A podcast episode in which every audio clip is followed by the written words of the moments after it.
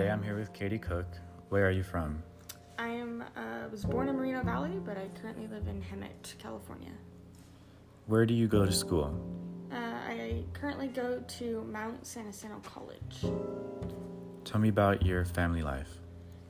I live with my mom and my two brothers, one who is in high school, another who is in middle school, eighth grade, and I have a sister who lives up in Washington State. When did you first hear about COVID? Uh, I first heard about it during my spring semester of uh, college last year. How did you react when you first heard? I didn't think anything serious. Seemed like just another flu or um, outbreak that happens every couple of years. How has it affected you since? Um, it's caused all my plans to be put on hold uh, due to the lockdowns. Schools are closed, and I have been unable to finish my degree. Do you feel this experience has made you weaker or stronger?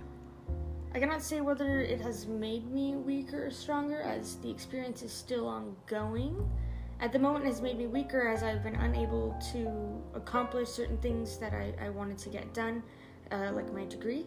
But at the same time, I hope that once it's all over, it'll make me stronger as my ability to accomplish other things like my degree, traveling, and um, other plans are able to go on successfully.